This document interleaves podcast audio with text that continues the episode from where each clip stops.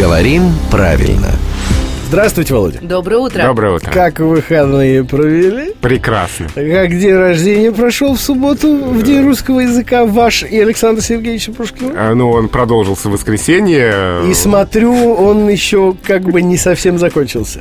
Ты на что намекаешь? Я намекаю на то, что придется об этом говорить.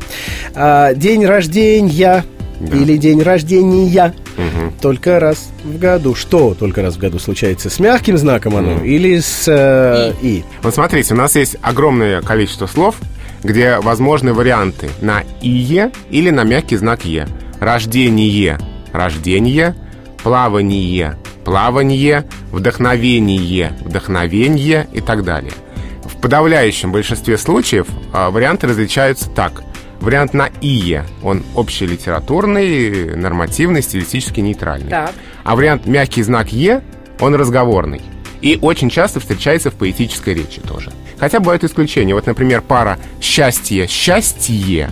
Да, здесь наоборот, здесь счастье литературный вариант, а счастье такой устаревший, книжный, в общем-то, скорее поэтический. Спасибо, Володя. Это был главный редактор Грамотру Владимир Пахомов. Напомню, что подкасты со всеми выпусками программы «Говорим правильно» вы прямо сейчас можете скачать в iTunes. Ну а в эфир она выходит ежедневно по будням в 7.50 и в 9.50.